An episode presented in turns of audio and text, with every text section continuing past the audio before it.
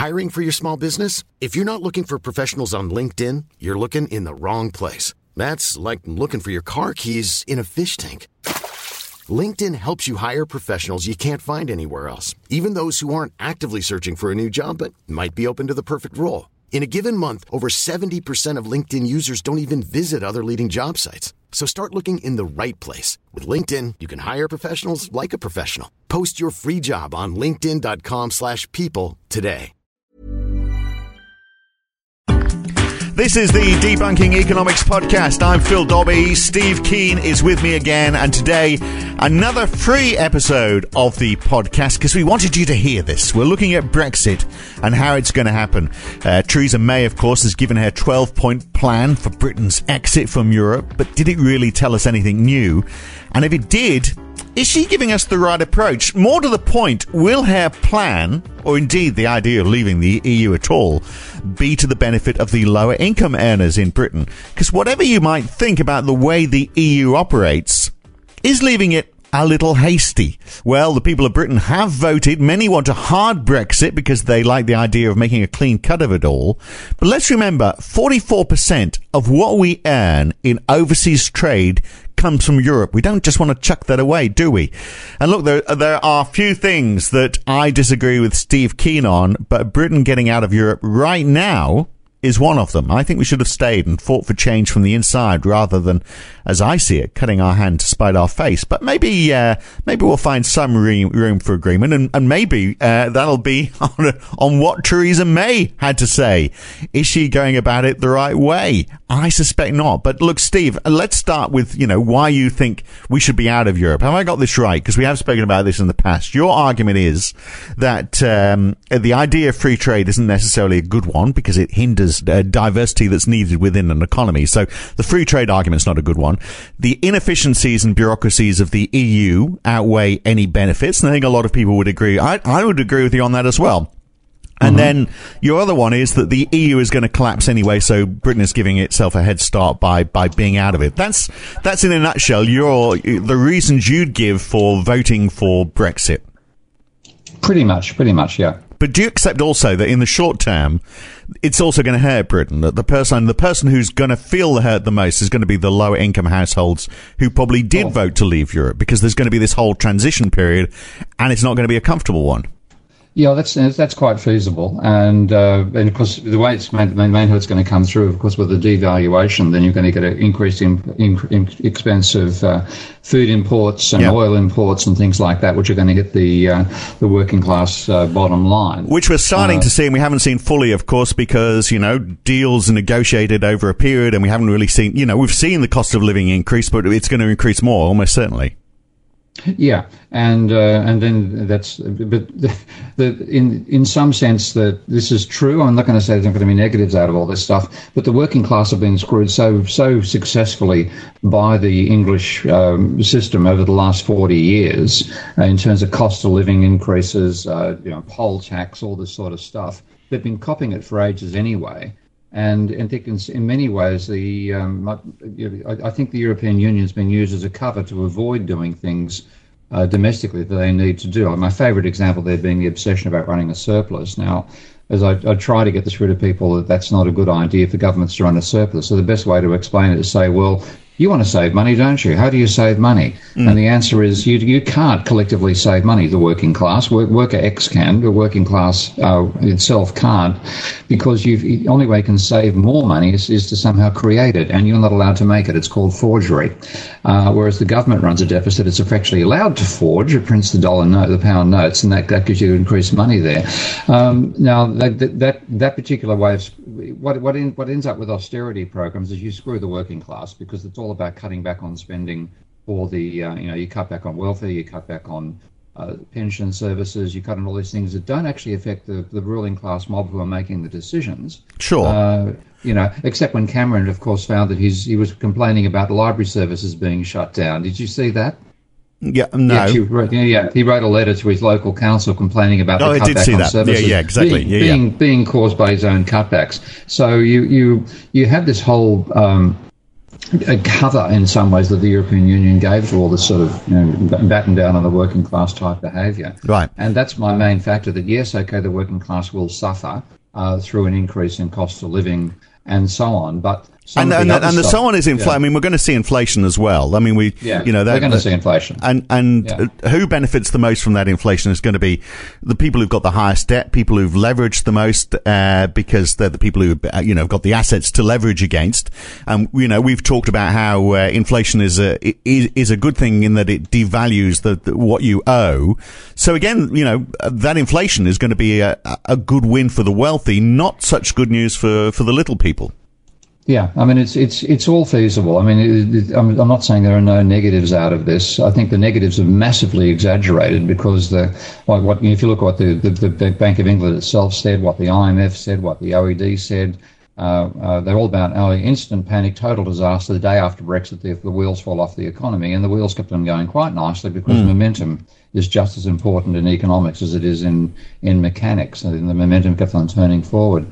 Um, so I'm, I'm, not saying there aren't going to be negatives, but I'm saying that there are plenty of negatives anyway being imposed uh, as as part of the overall political right. milieu that but, existed beforehand. But, they, got, they got wiped out. Uh, for sure. And I, am with you on that. I'm just wondering whether, in fact, we're going to make this in the short term and, and how long is that short term going to be? Because of those reasons we've just given, the cost of living is going to be more expensive. Some of the benefits are going to be the uh, the wealthiest. And we're, go- we're also going to, you know, we could find ourselves paying tariffs uh, to trade with Europe, and that could amount to the billions, maybe, you know, maybe as much as six billion pounds. So instead of the government paying well, net uh, eight and a half billion pounds to the EU, companies might be paying something, you know, getting towards that.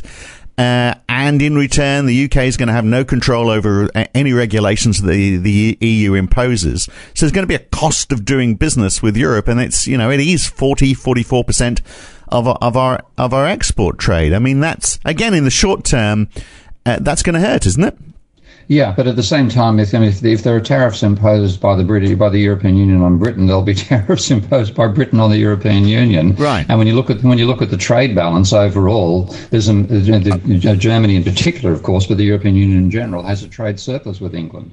So the the overall impact in that sense uh, is going to be worse on European exports to England than it is going to be on English exports yeah, to Europe. O- over, but you said that word overall. But you look at each individual yeah. country. Uh, I mean, yeah. we're you know, forty four percent of our trade is going to uh, is with Europe. If you look at uh, uh, Germany, it's only it's only a fraction of that. So we might be. I mean, we, I think we're the third most important nation in terms of exports for Germany, and for sure, yeah. um, you know, they are uh, selling more to us than uh, they're buying from us. But you know, we're still what fifteen percent of their of their of their total level of exports from Germany. So I mean, they mm. you know they'll they'll feel there, but it's not the same as forty four percent, is it? No, that's true. And the uh, and the um, I mean, it's it's one of these things where you, the real focus I'm taking is that whenever these things are evaluated in standard analysis, what people focus upon is what's the impact upon the person you, as a consumer. Uh, as if that is the, your fundamental role in society is to be a consumer. Now, you can only be a consumer if you've got an income. And yep. my focus is on the opposite side and saying what's going to happen to the people as producers, as income generators. Uh, how, how is this going to change going to affect you? And on the same basis that this was an argument in favour of free trade, it'll be cheaper for you as a consumer, assuming, and this is quite seriously what happened in all these bloody academic papers that justify free trade, uh, assuming what once was said to me by uh, Alan Powell, you might not remember his name, but he was at the time he was the director of Australia's uh, what they call Industry Assist- Assistance Commission, which the unions down there nicknamed the Industry Assassination Commission. And he gave a paper at a conference uh, I organised back in the 1980s. Uh, I think actually might have been 1970s. I'm showing my age here. Um, on tra- trade with a, trade with a Southeast Asia, and the title of the conference is "Trade to Whose Advantage." Mm. And he presented the results of a general equilibrium model of the economy, uh, where there were going to be a 25% cut and tariffs. And these days, of course, tariffs are substantial. You're talking tariffs of 60 and 80 percent. Uh, on textiles and things like that. A 25% cut in the tariffs impo- uh, for uh, textiles and footwear and motor vehicles and one, one other industry classification. And he had a line in the paper saying, assuming good macroeconomic management.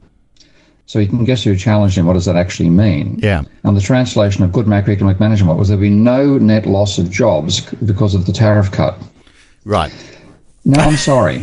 you just you, that's what you can assume if you're writing an academic paper for a bunch of wankers in a conference seminar somewhere. But you, if you're actually going to impose that on the real world, you're assuming a 25% cut in your tariffs overnight, which is what, of course, the Australian government did do in the 1970s under Gough Whitlam, following the advice of these people, uh, is going to have no impact on aggregate employment. If that's true, go for it because you, know, you gain as a consumer, you don't lose the producer. Whoopie doo, everybody comes out better. Um, that's why Trump won. Imposing mm. nonsense policies like that is why Trump won. And from my perspective, has been you cannot ignore um, the, the role of people as producers when you make decisions about changing policies that are going to affect consumers as well. And so my feeling is yes, okay, uh, Brexit is going to damage the Australian, the English working class as consumers because they will face an increase in basic costs like oil and the, the, massive food imports Britain has to. You don't grow strawberries in Britain. You certainly don't grow, you know, build, develop wine in Britain. Uh, yeah, you got to import those things. So yes, those costs are going to rise. Uh, but at the same time, uh, that's going to you're going to also grow out of a 20 25 percent uh, devaluation, which just shows how overvalued the currency was beforehand. By the way, There's yeah. if, if it sticks, if it sticks, of course. I mean, maybe, you know, yeah. you know the way the markets operate. It could it could bounce yeah, back. Yeah. You know, in, in ten years, it might be back where it is now, and that that competitive advantage of the devalued currency disappears. But in the meantime, it might give a chance to fix up the damage that's occurred in, the, in, in over over the period when we have had the overvalued exchange rate, and when that's been pretty much the same time. And I think there's certainly a link. Uh, the same time we've been members of the European Union, because if you go back 25 years, roughly, uh, manufacturing employment and manufacturing GDP, GDP in particular, in England was about 23% of the total GDP. Now it's about 11. Now, over the same time period, Germany's gone from 20, roughly 23% to roughly 23%. Yeah. So there's been a huge, you know, halving at the scale of manufacturing employment in this country and therefore people have got you know they've got normally as we know now if you if you're a working class what they mean by a service job for you is working in Tesco's or working in a you know zero hour contract somewhere. Uh, for the for the wealthy a service job means selling debt to people from the city and making a fortune but uh, with a with a relatively secure job. So they've been done in as producers all the way through. Yeah. And my focus saying okay yes okay they might lose as consumers. It's got some chance of turning around what's happened to them as as, as producers and as income but, earners. But, producing, but producing what is the, is, is the question? Because yeah. if you if, if there's a tariff, play, I think what you're trying to say is if well if we've got tariffs with Europe, then some of the stuff that comes from Europe now might be made in the UK. But that wasn't at all mentioned, was it, in Theresa May's speech? Out of her 12 points, she didn't say anywhere, well, this is an opportunity for Britain to produce. It was all about being a global Britain, and there's nothing saying, well, now we can start creating stuff for a domestic market that we might have been importing from Europe because uh, uh, because the tariff barriers are going to go up. And I think that's what you're saying. There's the opportunity. Yeah. Well, it wasn't yeah. in it wasn't in her speech at all. Look, I'd be surprised if it was. uh, we, are dealing with a bunch of politicians who've grown up in the Blairite days and the belief in neoliberal e- economic and political policies.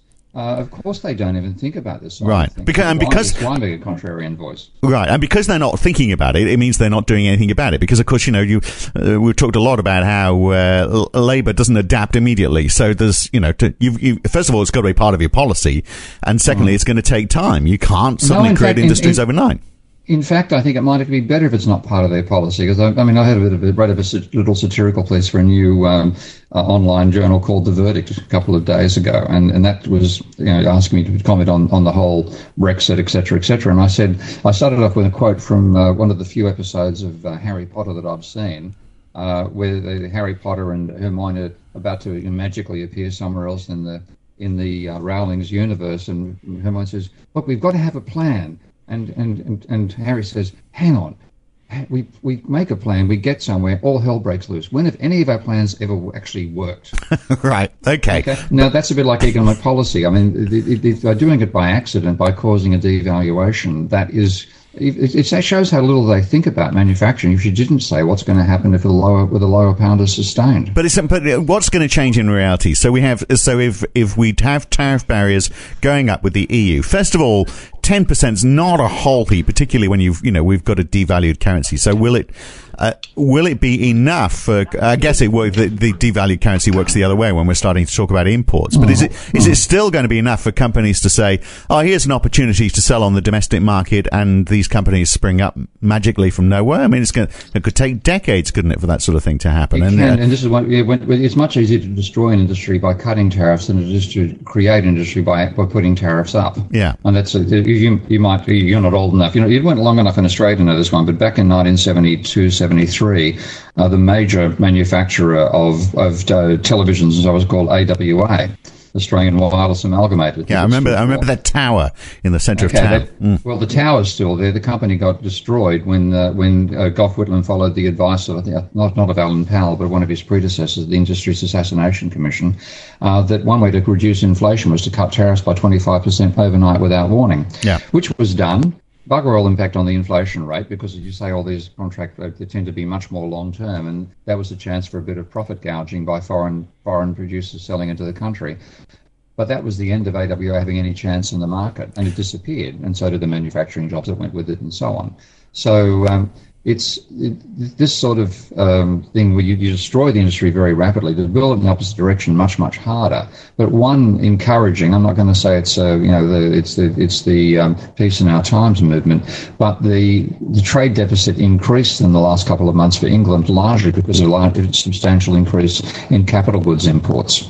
So it implies there is some people saying, well, with this price advantage. Uh, it's now, if, if, we, if you think about somebody who's actually importing components or importing uh, components from manufacturing process. If you're importing them from overseas and suddenly they get the, if it is a, a spot market and they pick to be 20, 25% more expensive, that's at the level I think, well, it's actually probably cheaper to make it ourselves. So there is some momentum there. The industry hasn't been completely destroyed. I mean, you are mm. talking 11% of GDP. I'm sure that's about twice the level that applies in Australia, for example. But, um, but, but so you, there is a potential. But using your argument back at you that it's you know it's a lot easier to destroy a, a, market through tariffs than it is to mm-hmm. drop the tariff and have them created. If you're running a car plant selling to the people of Europe and you build it in the UK, um, mm-hmm. and then a tariff is introduced for importing into the eurozone I mean, you might stay in the UK because wages are low, but you know, uh, and that sort of compensates for the for the mm. for the ten percent tariff. But then, if wages start to increase, if you know, if Britain doesn't accept the fact that it, you know, perhaps it needs to be the Mexico of Europe, um, you know, th- th- that car company surely at some point is going to say, well, you know, there really is very little advantage here. Most of our market is inside the eurozone. Let's move there. Well, it's also a question of um, of the link you want to have between highly skilled work and low skilled work in a manufacturing process. It's actually an excellent article. I think it's in the New York Review of Books, uh, maybe New York Times, talking about people who voted for Trump and saying why did they vote for them? Where, who are these working class people who have, have thrown their lot in with Trump rather than the Democrats?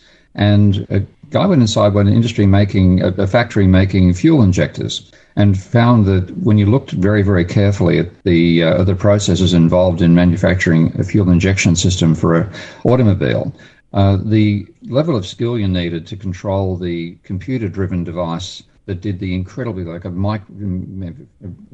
fractions of a micron adjustments to the uh, to the to the size of the nozzles and the uh, timing rates being done in micro microsecond timing rates to make sure each fuel injecting unit was was sound. Uh, required a not quite a university level, but a high, tech, high technical college level. You had to understand computer programming, the Linux, the Linux uh, operating system, a huge range of things to drive this machine properly. And you're looking at about five years of training, and you wanted to have you know, somebody who had the, the, academic background to do that, or intellectual background to do it. Then had put it inside a housing. Now, the housing itself is something which the, the job of putting the fuel injection unit inside the housing involves a machine which takes about a day to learn how to operate. Mm. And the thing is, what, do you do that domestically in America, or you do do you do it in Mexico? It'd be, you know, you'd pay one tenth as much, not quite that, I'd say one fifth as much for the wages, wages in Mexico as you pay in America. But the shipping costs involved in getting there, the turnaround time, etc., etc., and the fact that if anything goes wrong, you've got to a remote factory rather than a local worker. You can go and berate for making a mistake.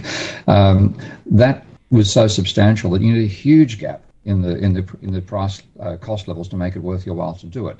And therefore, this factory was used had both the highly skilled worker making the fuel injection unit and the unskilled worker, but in intensely competitive unskilled worker they were profiling, uh, doing the housing machine. Now, it's a similar sort of calculation here. If you have um, a small change in the tariff, then it's just not going to have much of it. In, in the in the um, exchange rate and also any, any tariff rules, it's not going to have much of an impact. But if it gets to the stage where it's big enough to say, God, the cost advantage is, is still there for you know producing the stuff offshore, but it's so it's so it's so small now compared to all the difficulties that throws in our way. The logistics of shipping parts for manufacturing overseas and bringing them back in, quality control, and so on uh, that's enough. That can be enough. So it's got to be a substantial. Well, it, it introduces a new element of risk, doesn't it? it you know, on the yeah. on the on the uh, on your business plan, there's a, a, fluctuation there in exchange rates that you didn't have before. Which, if you had like domestic manufacturing, you wouldn't have that fluctuation. So yeah. that that is one reason that the, the, the substantial devaluation England has achieved. I wouldn't say it's suffered. It's achieved out of leaving, uh, voting to leave the euro, the European Union. That's given it a, probably enough to make it attractive to bring some of this manufacturing back on shore. Right, but I mean, I gets back, that gets back to my point though, because it is yeah. suffering uh, in the short term, isn't it? Particularly yeah. for low income. But, but let's look. Time, yeah let's look at let's look at another aspect of this. I mean, I mean, out of all of this, it's interesting, isn't it? That, that again, there was nothing mentioned at all about how uh, that you know we, we talk about how we're going to be a new global Britain. So you know, mm. new trade is going to come our way. So we're going to somehow uh, hmm. replace this forty four percent of uh, of trade that we're doing with Europe with new trade agreements elsewhere. But there's you know been no talk from the government about how those trades are going to develop. There was no talk about education mm. or, for example, for the people of Sunderland who might lose, you know, at some point might lose a car plant, uh, importing in those alternate industries, which will, you know, be, will spring up because of the opportunity, because of the, the exchange rate and, you know, maybe the fact that we, we, um, uh, we can produce stuff domestically now that we're importing from Europe. No talk mm-hmm. at all from the government, was there, about how this is going to happen? It's just magically uh, going to be created. Yeah, well, then again, that's also focusing on trade rather than focusing on local industry development. Yeah. As I've said, the, the, when you look empirically at, the, at, at, what actually causes economies to grow faster, it's never been trade in the first instance. It's, it's always, always, been domestic. Been domestic yeah. development. And, and that's like where the, the, the atlas of economic complexity that Harvard University runs with data scientists rather than economists behind it. Dani Rodrik's work on the same front, looking historically at successful cases of industrialization and growth like Japan and South Korea over time. It's always been a focus on industrial development. And because we have neoliberal policies like May, uh, politicians like May still making up the decisions and doing the thinking about this, they're still thinking inside the framework, well, trade and specialization, that's what matters. They're mm. wrong. Yeah. So I, in that sense, I, I, I was in that sense, pleased to see at least bursting their bloody policy bubble because unless we burst the bubble substantially, we're going to continue with these policies focusing on things that don't work. Well, so she, and she is doing that, isn't she? So she's saying, well, if we don't get a free trade agreement with Europe, then we're going to get free trade agreements with, with everyone else, countries like yeah. the US. Well, guess what? I mean, we already export 15% of our goods to the US as it stands. Uh, you know, are we really going to get much more just because Donald Trump says his mum likes it here? You know, we might get a few extra, yeah. might get a few extra yeah hotel nights out of that one, but are we going to see a substantial increase? And why? And we're getting that without a free trade agreement. And look, you and I have uh, have seen the uh, the perils of uh, free trade agreements with uh, with the US because the Trans-Pacific Partnership, you know, meant uh, for Australia, for example, uh, the danger was lower cost unbranded medicine would disappear. Governments were going to be forced to inflict heavier controls on copyright infringement. There are mm. impacts on the legal system. the, the, in fact, the sorts of influence we have from the EU. In fact, I mean you enter into a free trade agreement with the US, you're almost certainly going to see, you know, very similar. It's, it's free trade means the opposite, doesn't it? Generally, free trade means well, uh, what what restrictions are we going to impose on you?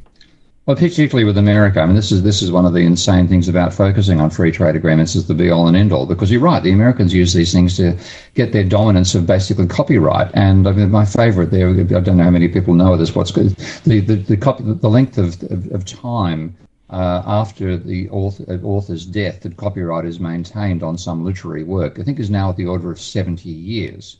And why is it 70 years? It's because it's about 70 years since Walt Disney died. and every year that every every uh, you know they, they used to be 25 years. I think it used to be 20. Uh, the age of the author was 25. Yeah. Then it got to be so Mickey Mouse was about to go out of copyright, so bang it became 20 plus 40, then became plus 50, and then plus 60, plus 70. And the Americans, of course, because they own this copyright, uh, they're, they're, they're quite happy to go and bat so that when you sign up that so-called free trade agreement, what it does, it locks you to American copyright terms, and you've got to continue giving copyright to these things 50 and 70 years after the author died. There's no bloody reason why Mickey Mouse should be earning revenue for Donald for, for, for um, for Walt Disney's uh, whoever owns what's, what, what Walt Disney's uh, capital went to. It's so that's that's the insane element of these things, and uh, the naivety of governments, particularly like Malcolm Turnbull on the front, saying what a great deal TPP would be for Australia and why did you know how terrible was Bill Shorten said he'd oppose it. It's a disaster. So in in that sense. Uh, all this obsession with free trade agreements and free trade regions and so on, first of all, is based on a false vision of specialisation as the ideal target for industrial growth when in fact it's diversification that empirically succeeds. And secondly, I think it's because politicians get a chance to go and sign something and be seen to do something. Mm. And that's what they want to do. It's it's the vision of them doing something, and uh, it, it's all tied up with a status thing that the politicians have gained out of the whole neoliberal period. And frankly, I, again back to the mistakes. I'd rather get, I'd rather see them get out of the way uh, in that sense and rather, rather we, we need a we need a Lee Kuan Yew here, not a May. Yeah. And, so, I mean, and, and so isn't there a danger that you know we are going to whatever the benefits might be of, of pulling out of the EU that we're going to stuff it up by uh, taking exactly the wrong policy direction and, and, and, missing the opportunity?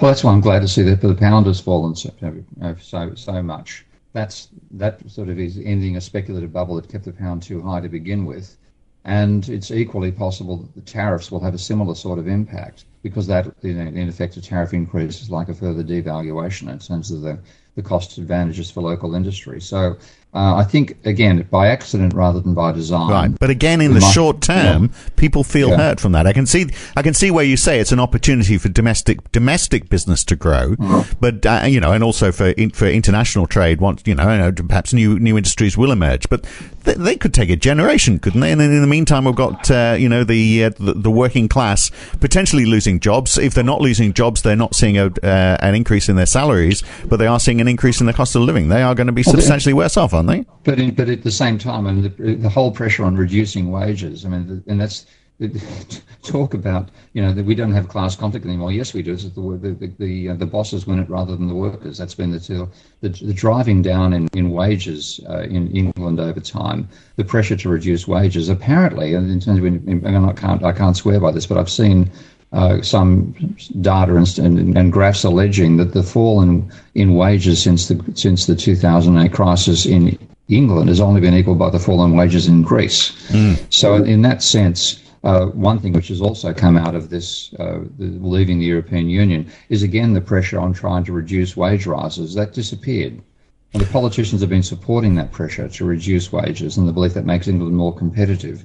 Um, it there are better ways to be competitive than driving your wage costs down. Right, but that's what's going to happen, isn't it? So, I mean, yeah, another point from Theresa May was, you know, threatening that uh, if we don't get a free trade agreement with the EU, and of course that's what she was asking for. She was saying, well, we don't want to be part of the EU, but we do want to have a free trade agreement. So we don't want to pay any of the costs for being part of the EU, but we want to have a free trade agreement, and we don't want it, you know, presumably in that free trade agreement, she's going to want none of the regulations that come with being in the EU. Which, uh, good luck with that one. We know that's not going to happen. So then we go to a, yeah. so then we go to a threat, which is that if we don't get that, then the UK is going to become a low tax, low regulation economy. Now that sounds, you know, great for the multinationals. Is going to do nothing at all for wages apart from pushing them down uh, even further. So what she's saying is, yep, uh, bad news for the workers.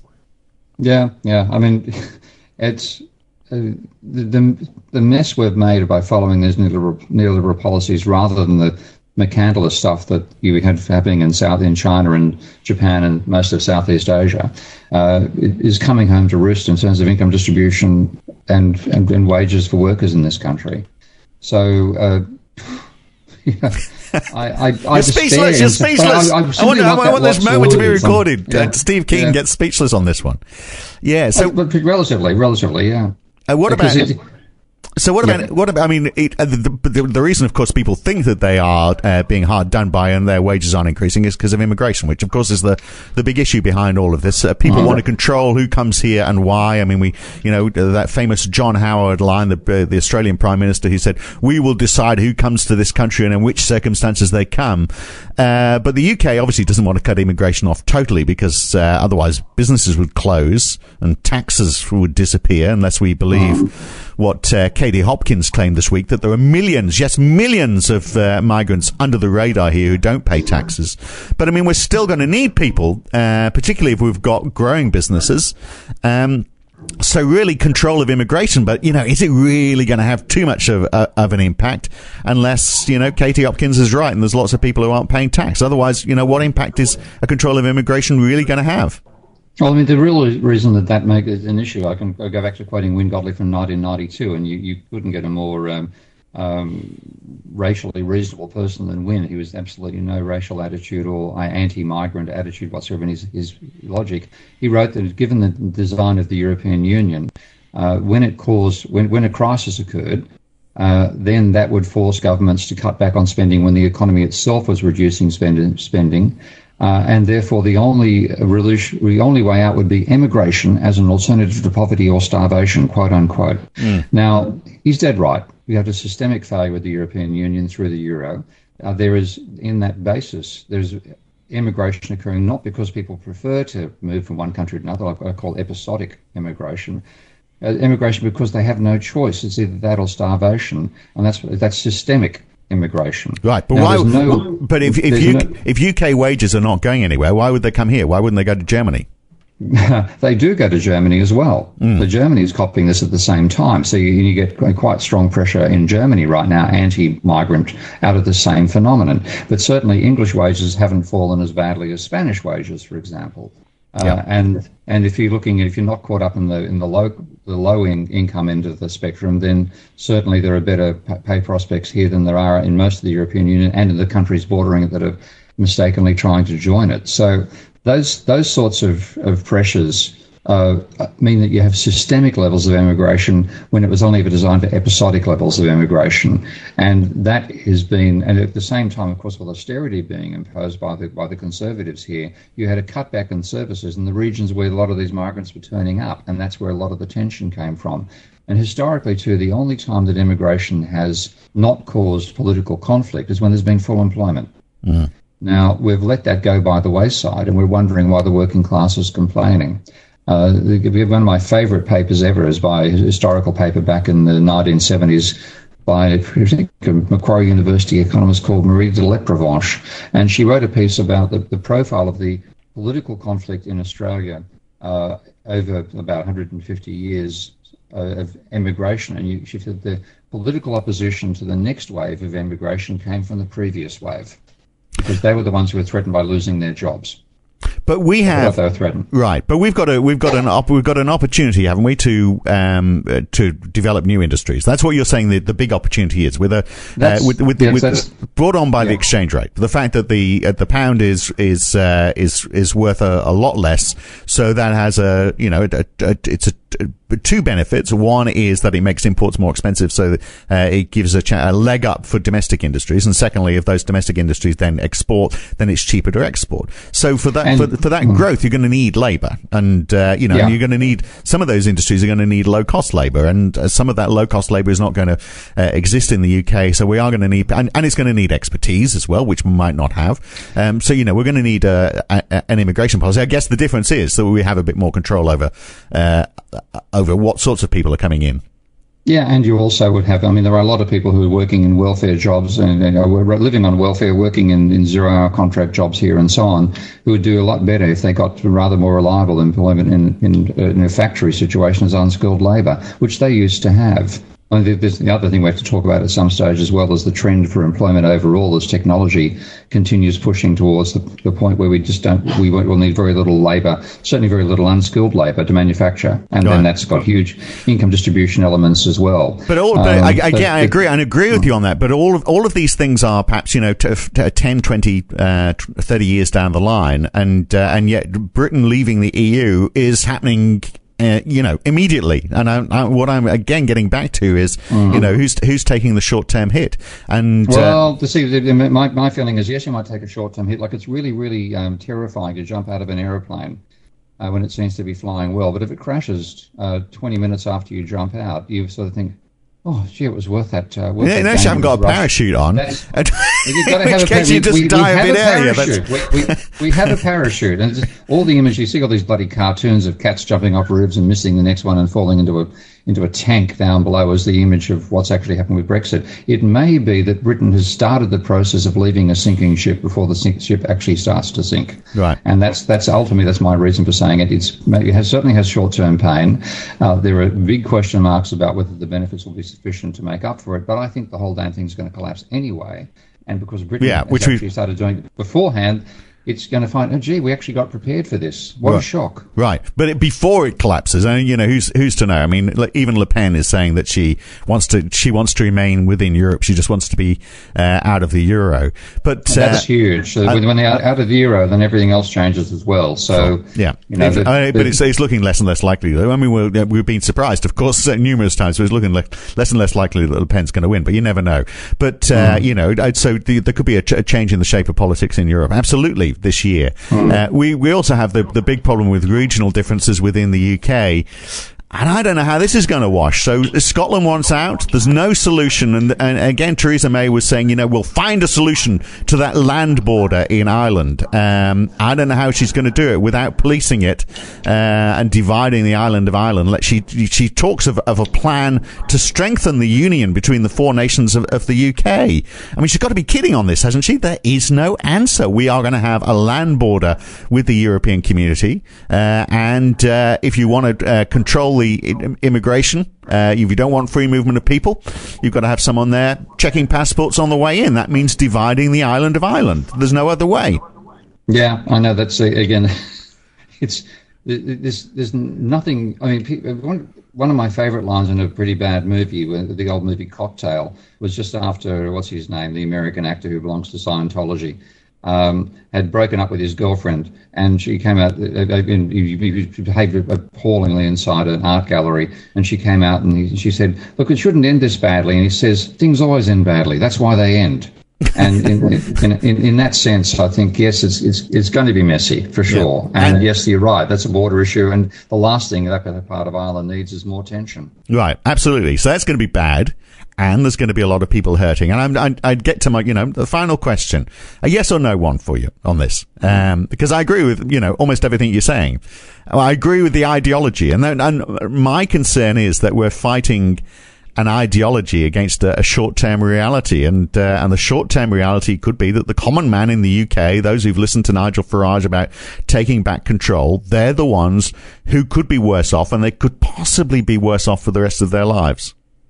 I don't think for the rest of their lives out of this one decision. But what I do think we are fighting an ideology. And the ideology I'm fighting is neoliberalism. Yeah, yeah. And in that case, this is a defeat for neoliberalism, and it's about time it got them. So, and it's happening all over the globe, as we know as well. So that, that's why I still think uh, this is neoliberalism is based on an idea that we know how to manage the economy. Well, look where that got us. And this is a defeat for that ideology, and that's at least a start in the right direction. Right. And everything Theresa May said yesterday uh, any value in any of it. It seems to be that she's saying, "Yep, yeah, what we had is a problem, and we are going to uh, just continue with that problem by having the problem with someone else rather than having it with Europe."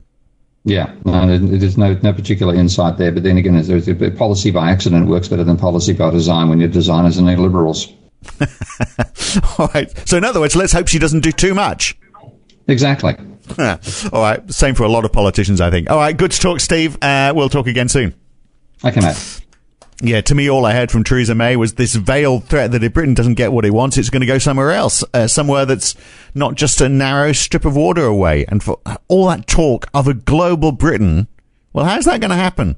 What are we going to sell? And what's the government going to do to help those new businesses to develop? In short, I think it was all talk and very little substance from Theresa May. But are we surprised? Uh, back in a few days with another podcast, another Debunking Economics podcast with me and Steve Keen. You can subscribe at debunkingeconomics.com. I'm Phil Dobbie. Thanks for listening. Normally, being a little extra can be a bit much. But when it comes to healthcare, it pays to be extra. And United Healthcare makes it easy with Health Protector Guard fixed indemnity insurance plans. Underwritten by Golden Rule Insurance Company, they supplement your primary plan, helping you manage out of pocket costs without the usual requirements and restrictions like deductibles and enrollment periods. So when it comes to covering your medical bills, you can feel good about being a little extra. Visit uh1.com to find the Health Protector Guard plan for you. If you've enjoyed listening to Debunking Economics, uh, even if you haven't, you might also enjoy The Why Curve. Each week, Roger Hearing and I talk to a guest about a topic that is very much in the news that week. It's lively, it's fun, it's informative. What more could you want? So search The Why Curve in your favourite podcast app or go to whycurve.com to listen.